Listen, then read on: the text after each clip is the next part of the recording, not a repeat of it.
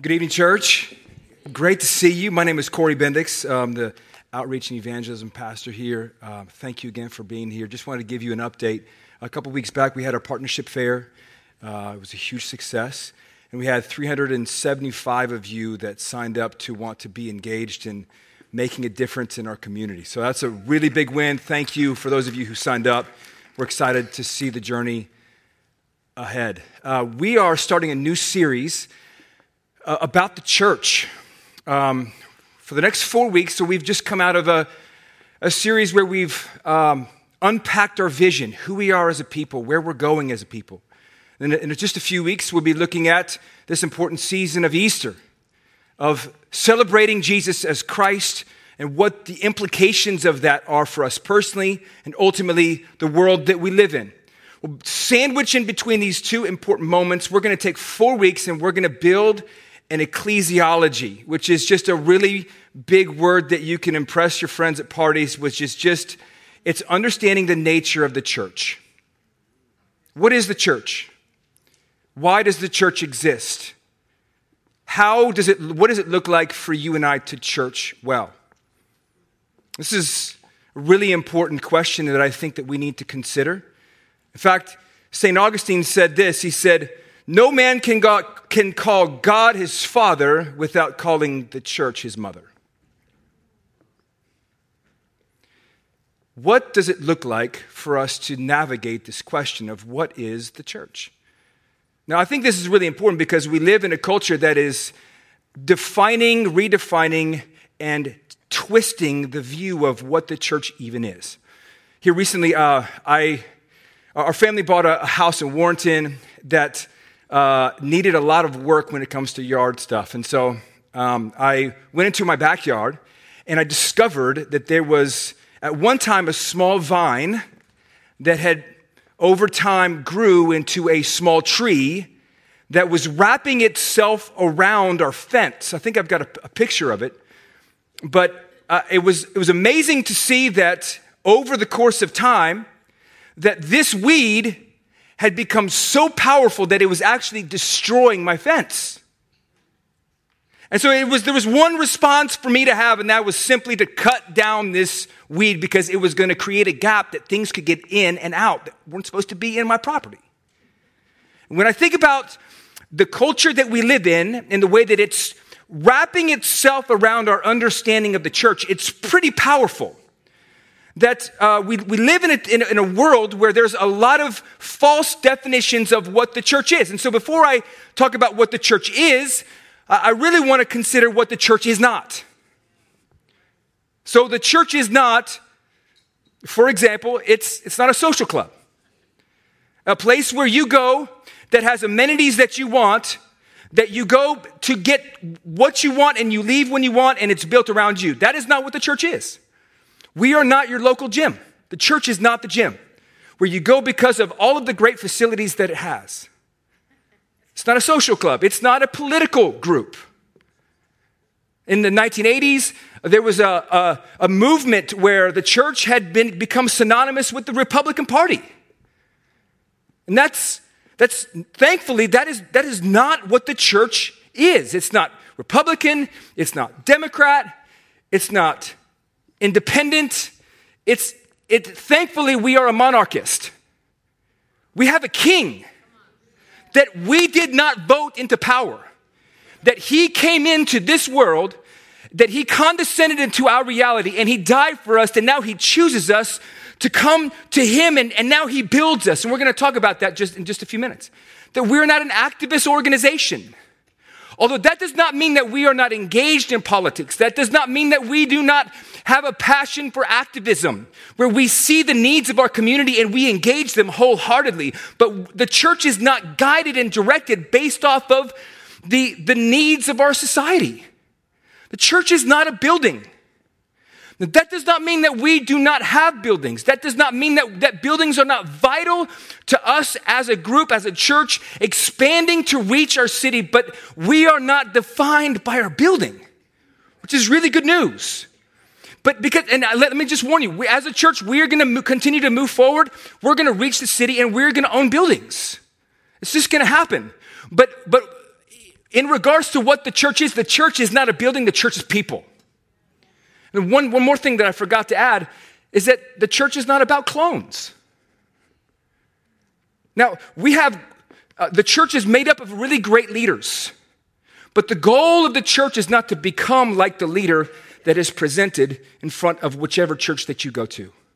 Although we are told to follow them as they follow Christ, and, and leaders are set into motion to help guide us to become more like Christ, but the goal of the church is not to become like the leader that is in front of them. So if that is what the church is not, then what is the church? What is the church? 1 Peter chapter 2, verse 4 and 5. Let's read it. As you come to him, I'm old the living stone, rejected by humans, but chosen by God and precious to Him. I can't even see that. You also, like living stones, are being built into a spiritual house. This is not going well. There we go. It's huge. Oh, it's ginormous. Ah, that's what I'm talking about. That's like a thousand font right there. Oh, to be a holy priesthood offering spiritual sacrifices acceptable to God through Jesus Christ. I, I, I want to unpack these, this simple, uh, potent, powerful text that it's easy to read and fly through. I want to break this thing down, and I want to break it down into really three specific things. I, I want to look at, at a, an unchanging, unstoppable foundation, an unstoppable function, and an unstoppable fuel. An unstoppable foundation, we'll talk about that, an unstoppable function, and an unstoppable fuel. Peter, he, he dives into this text and he's, he declares that, that the church is built on a living stone, Jesus. Now, it's important to just pause and take a step back because you need to know who Peter is and who he's talking to. Peter is the rock. But there's no one more shakable than Peter. Do you remember Peter? He's the one that denied Jesus. Peter is the one that was called Satan. You have a shakable vessel that God has restored, and now he's being the mouthpiece to, to speak to a church. This church is scattered. It's, it's a, it's a, they were part of the dispersion. They were in Asia Minor, in modern day Turkey, and they were scattered all over. They were a group that was homeless. They were a group without a temple. And they were a group that was going through quite possibly one of the worst seasons of the church when it comes to persecution. This is right around 63 AD, and if you know anything about history, that's right around the time of Nero and the Pax Romana, the peace of Rome. The peace of Rome, ironically, as a result of, of warfare. And Nero had it in his mind that he's going to do one thing he's going to expand a reign of terror over Christians. And he found creative and sinister ways to create a living hell for Christians. So when we read these texts, as you read First Peter, as you go back and consider it, um, the concerns of the church in the first century is not where's my Wi Fi? It's not, are my kids going to get into private school? It's not, am I going to go with the Genesis or the Lexus?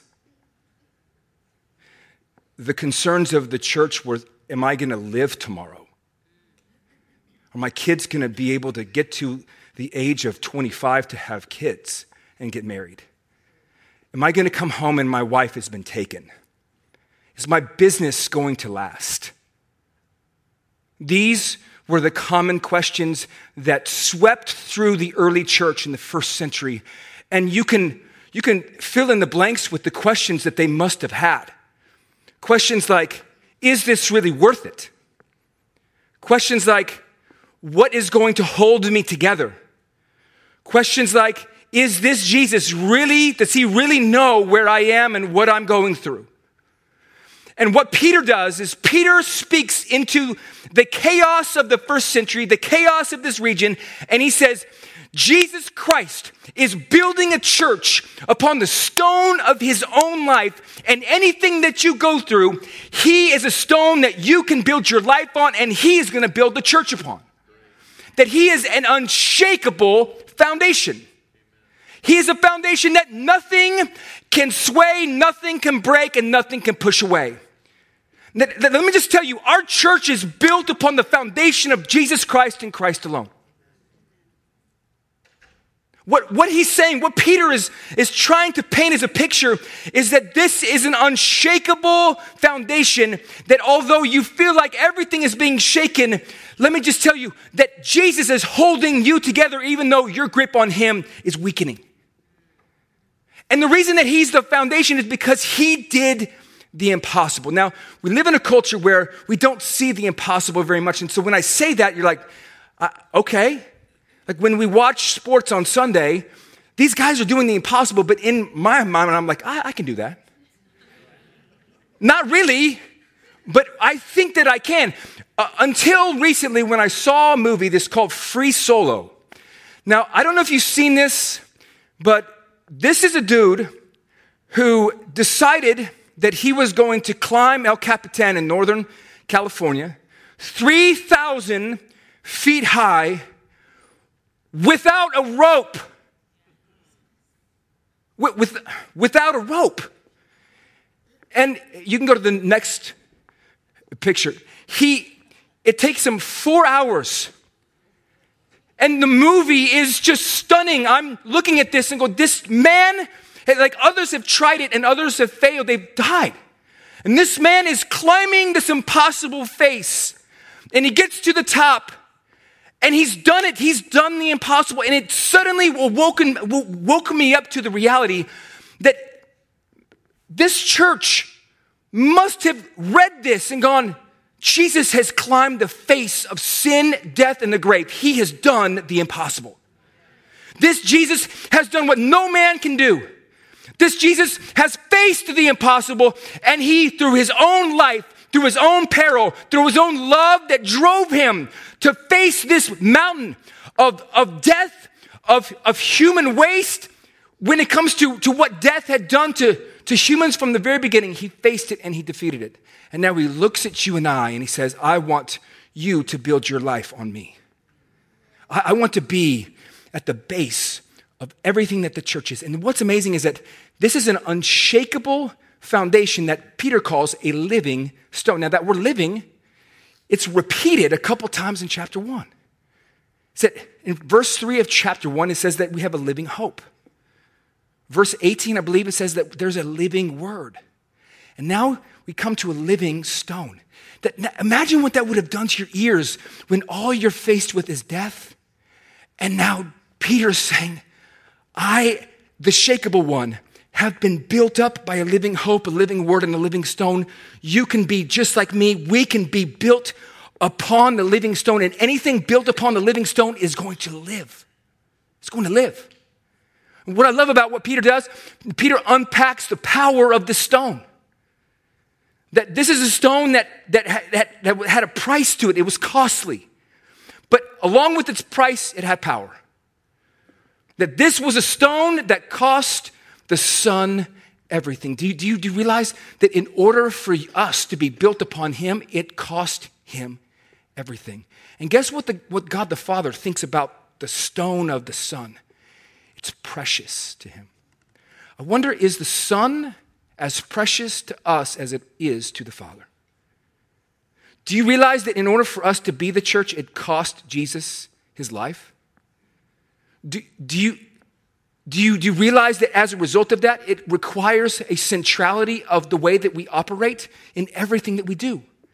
Now we have the privilege of building all that we are ministries, focuses, worship songs, tithes and offerings. Everything is built on the focus and the hope and the stone of the Son. That's the foundation. It's an unshakable foundation. He says, but there's an unshakable function. And this is where I love. I love how Paul, I'm sorry, Peter, begins to hyperlink some stuff. Like, like he, he hyperlinks certain words to the Old Testament. Now, I'm just going to fly, fly through this, but just follow me. So he starts with, and you are living stones. And I, I wonder when he says living stones, I wonder if he's talking about Nehemiah chapter 4, verse 3, where Nehemiah is receiving all this trash talk from Sanballat.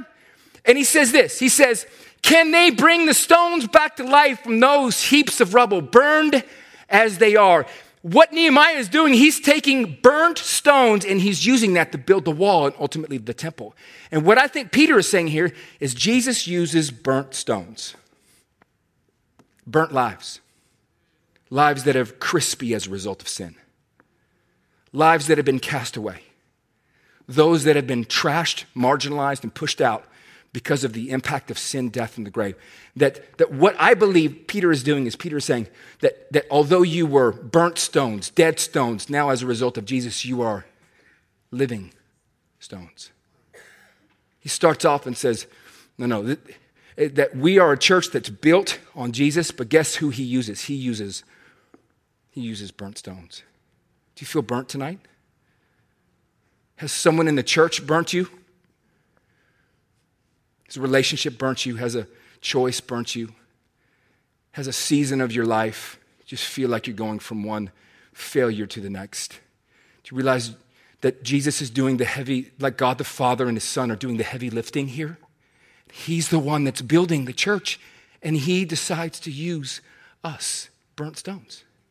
He says, You're living stones to be built into a spiritual house. The word house in the Greek is oikos. It's not just a, a location, an entity, an address. It's designed to be its family language. That, remember, he's speaking to people who have no home. And he's saying to them that God the Father has sent the Son as the foundation. He uses burnt stones, brings them together, and then he collects and builds a spiritual house with people who have nothing in common except for the one who's chosen them out of the burnt lifestyle. This is, this is the hope of what we're doing. That God is building a house, not just for us to come and to take, but for us to come and to build with one another. To be as committed to one another as God the Father is to us. For us to have a whole new perspective of how am I building my life in the context of the church. Am I coming to take or am I coming because I am, that God has a plan? He wants to add me in fellowship with one another. And then he says, a, a, spirit, a, a holy priesthood. Now, this is, I love this one. Just follow me on this. So, in Genesis chapter 2, verse 15, the words serve and protect are used to describe the duty of Adam and Eve. But what's interesting is that the only other time that these two words are used together is in Numbers chapter 3 and Numbers chapter 18, where God is describing the Levitical priests. So, so what you can deduce is this that Adam and Eve were in not just a garden, they were in a temple, and that they were the priests of that temple. At the center of the temple was the Holy of Holies, namely the tree of good and evil, the, the tree of life, excuse me. That they were to come and receive from that every day. And as they received from that, they received life. That Adam and Eve, God's destiny for Adam and Eve was to be a priesthood in the Garden of Eden as the temple. That was what God had planned for not just them, but for all mankind to be a part of a priesthood. And, and even when mankind blew it all, guess what God did? He restored this whole idea of the priesthood with a group of people called the Levitical priests. And then Jesus comes along as the great high priest to now make a way for you and I to have what was lost in the first tree. He restores it in the second tree. And then he looks at you and I and says, You're priests. You're like, we're, we're priests. Pastor Brett isn't just the priest. We are the priesthood. This is who we are. This is, and what a priesthood does, a priesthood represents God to the people and the people to God. So when you're praying for your neighbors, you're, you're operating in the role of a priesthood. When you're communicating, that you're representing the, the, your neighbors to God, when you are, you are proclaiming the love of Jesus through the gospel, you're acting as a priesthood.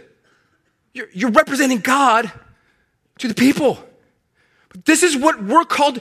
This is what he says. He says that now I am building on the stone of Jesus a people who've been chosen in the midst of them being burnt stones.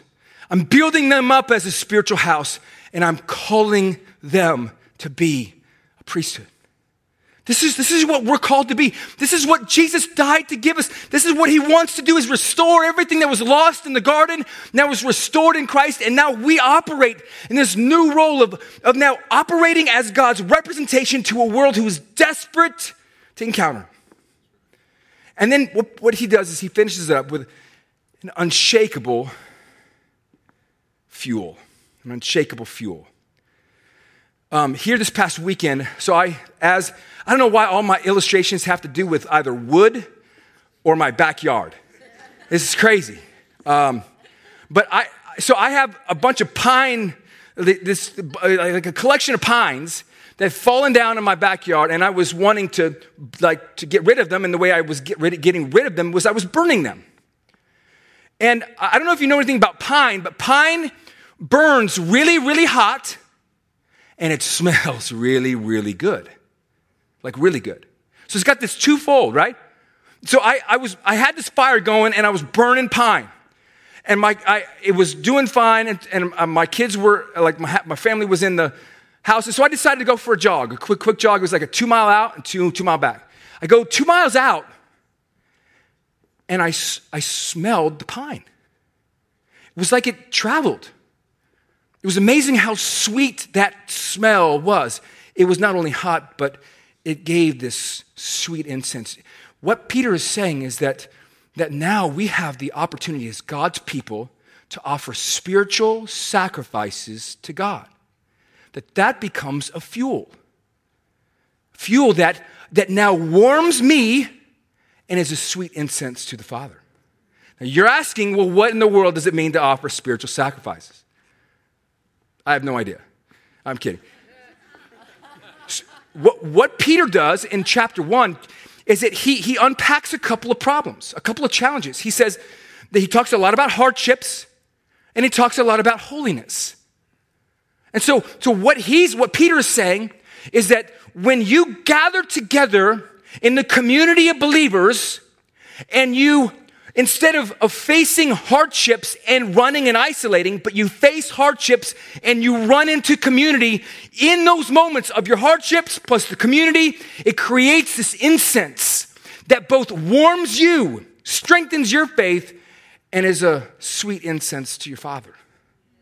My, just to give you just a quick, quick example, my, my mom, um, so my mom and dad had to endure me which was really hard from ages 13 to about 23.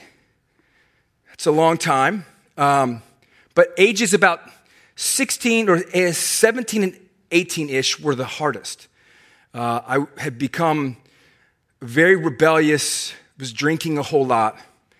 And I, I remember stumbling into uh, a phone call that my mom had had it was Thursday night at 8 o'clock.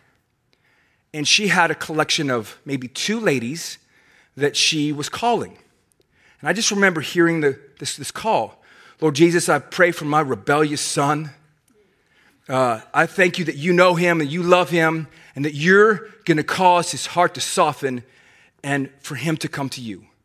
I, I, came, I came to the realization that she had been having that call about me for the better part of a year every Thursday at 8 o'clock, praying for her broken, desperate son, me. She was taking her hardships, running to community, creating an incense of faith for her own soul and an incense that pleased the heart of the Father. Resulting, I really believe the reason that I am where I am is because of the way that my mom got on her knees and cried out for me. that, that when you face, for, for many of you, you are in the middle of hardships. You're in the middle of things that are bringing you to your knees. And it's easy to respond by running. And I want to dare you. I want to challenge you. I want to plead with you. I want to, to commend you. Instead of running into isolation, run into community. Run into community.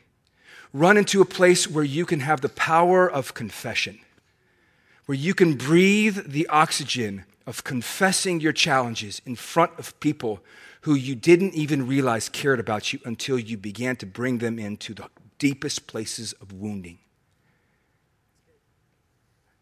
I love how he just doesn't talk about hardships, he talks about holiness. I, about five years ago, so um, our, our, church has something called the Conquer Series. The Conquer Series is a great video series, eight weeks or so, that talks about how, as men, we can live in, in holiness in a culture that is it's destroying men in regards to sexuality. I was in Nashville and I was a youth pastor, and I heard about this Conquer series. And I was like, you know what? I want to go through that because I, I really want to find a way to bring that to these to some of my guys who are going through this. I think it would be great for them. I got, I'm good, but it would be great for them. Well, I, this guy by the name of Dave Houston, he, he invites me into this small group. And I never realized how isolated I had become. That just in a few weeks of breathing the air of community, the oxygen of openness, I realized how broken I had become in, in, in navigating the struggles of my life all by myself. And I began to take these baby steps of transparency, navigating some really difficult things in my past, bringing them, sometimes dragging them, kicking and screaming into the light. And other times, they're so big and hairy and nasty. I took Pastor David, like, look, man, I can't move this. Will you go in with me? And it was over the course of eight weeks of openness, of commitment to community, of knowing that God was pleased when I showed up at 7 a.m., not knowing how I was going to act, not knowing if I was going to walk out, be angry, or start crying. And it was, it was in these eight weeks that everything changed for me. I was a pastor. This is, this is just a, this is five years ago. I finally came to a, re- a realization of what community was as a result of having a battle for holiness running to community instead of isolation, this warmed my, my faith and it pleased my God. This is what it looks like for us to be the church. What is the church? The church is built on Jesus, an unshakable foundation.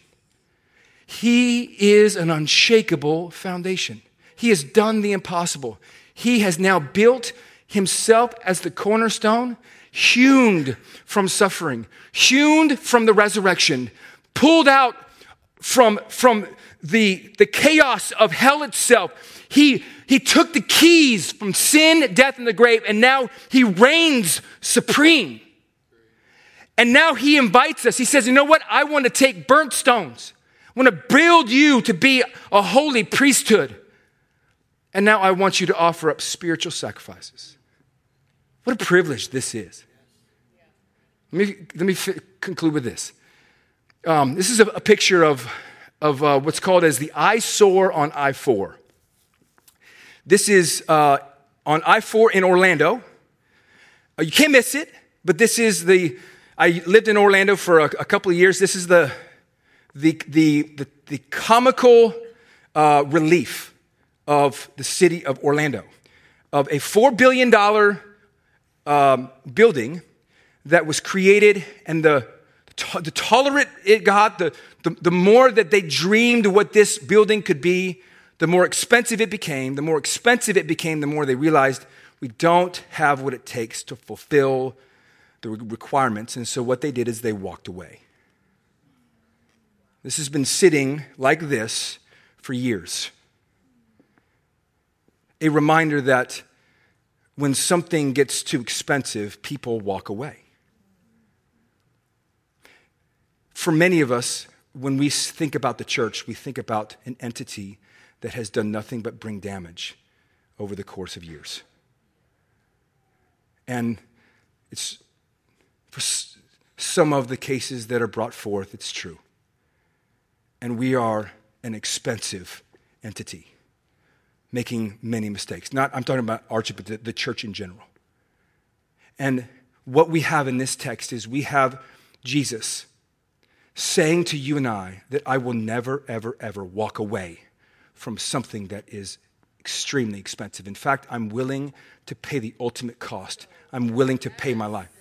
That we have in Jesus one who will never walk away. The question is, will you? When things get too expensive, when things cost you, when people offend you, when things are said, when you face moments where you are struck in your core of this, I'm violated, I do not like what I just heard, will you be one that walks away? Because that is an act that isn't just done in this church, it is an act that is repeated church after church after church. Once a person is cut, they walk away. And I want to remind you that Jesus has promised to never walk away from his bride. For many of us, we love Jesus, we hate the church. That is just that is not a good combination. I don't know any man who you can hang out with him and hate his wife. It's only a matter of time before, before hands fly, before something happens. This is, I'm telling you, this is a, this is a month for us to ask the hard questions about how do we see the church? How do we see her? Do we value her as Jesus did? What I love about the church is that, is that for many of us, we've been hurt by the church. And guess what Jesus uses to heal our hearts? The church. He takes us back to the very place of pain. And he invites us to face our pain with the cause of the pain but with Him as the cornerstone. Let's pray. Father, we love you. we thank you for, for not, not, not just a message, we thank you for the power of your word. Your word has spoken to us, it's challenged us, it's awakened us, it has cut us, it has propelled us. For some of us, we need to respond. We, we need to respond now. If you're here and God is moving in your heart, He's moving in your heart in regards to the way that you have devalued the bride. He's moving in your heart when it comes to the way in which you have been hesitant in going all in on the very bride that Jesus went all in on. For some of you, you've been hurt by this church, and you, it's time for you to face the hurt. It's time for you to face it. It's time for you to face it. Face it with forgiveness. Face it with the hard conversations. This, this is a month for us to be revitalized and refreshed in who Jesus Christ is as the cornerstone and the foundation of this house. Lord, we thank you for what you're building in this city. You are building it. You are the one doing the, the heavy lifting in our Latino service, in our in GCCK, in what you're doing in Sterling, in Denver, in, in South Carolina, in Charlottesville, and all points beyond, in Los Angeles, and in the church plants to come. Lord, we thank you that you are the one that's building your house, and we want to participate with you as you do it. In your name we pray. Amen.